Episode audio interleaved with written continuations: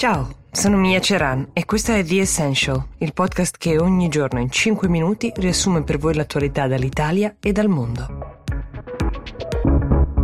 Si apre oggi a Bruxelles il primo vertice a presenza fisica dallo scoppio della pandemia. Saranno in 30 in una sala che normalmente ne ospita 300. Ci sarà anche un medico alla porta pronto a soccorrere chiunque dovesse manifestare sintomi da Covid.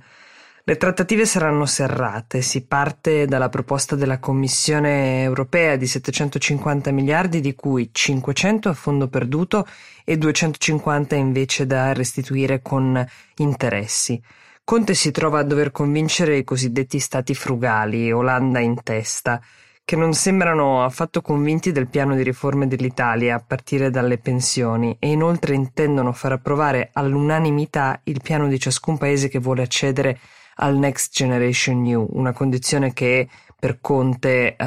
è assolutamente inaccettabile e non in linea con le regole europee. Arrivare ad un accordo però è fondamentale, lo sa bene anche Angela Merkel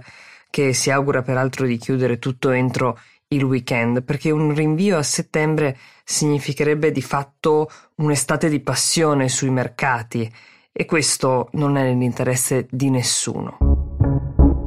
La corsa al vaccino per il coronavirus, che l'intero mondo attende con il fiato sospeso, si tinge di tinte un po' fosche perché i servizi di cyber security di Gran Bretagna, Stati Uniti e Canada hanno denunciato dei tentativi di hacker russi di entrare in possesso di informazioni relative proprio alla ricerca del vaccino, senza specificare a quali centri di ricerca fossero rivolti gli attacchi o se si sia poi effettivamente stato rubato qualcosa o sottratta qualche informazione. Dmitry Peskov, un portavoce di Putin, ha prontamente smentito, ma questo era prevedibile, uh, però è raro che i servizi di cyber intelligence si espongano così tanto in assenza di tracce che riconducano effettivamente ad uno Stato, come in questo caso la Russia. Ci tengono anzi a notificare che uh, queste organizzazioni stanno cercando di far fronte ad una serie di attacchi perché la caccia alle informazioni sul vaccino è partita e partecipano non solo la Russia, ma con qualunque mezzo anche molti altri paesi.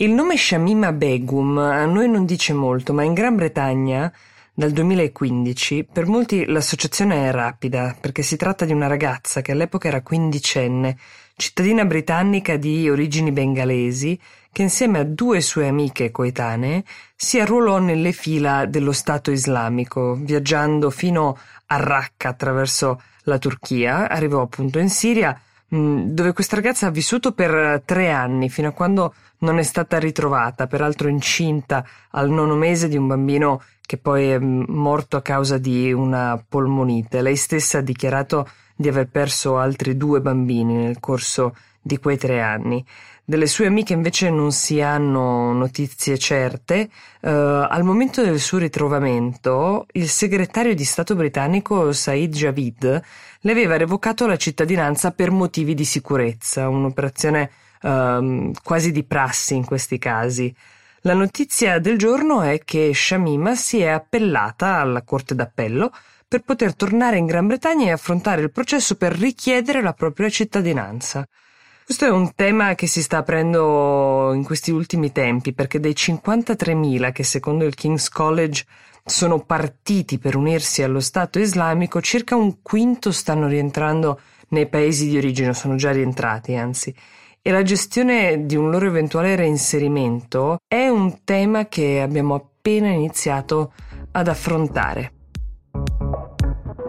Buona giornata, The Essential vi dà appuntamento a domani.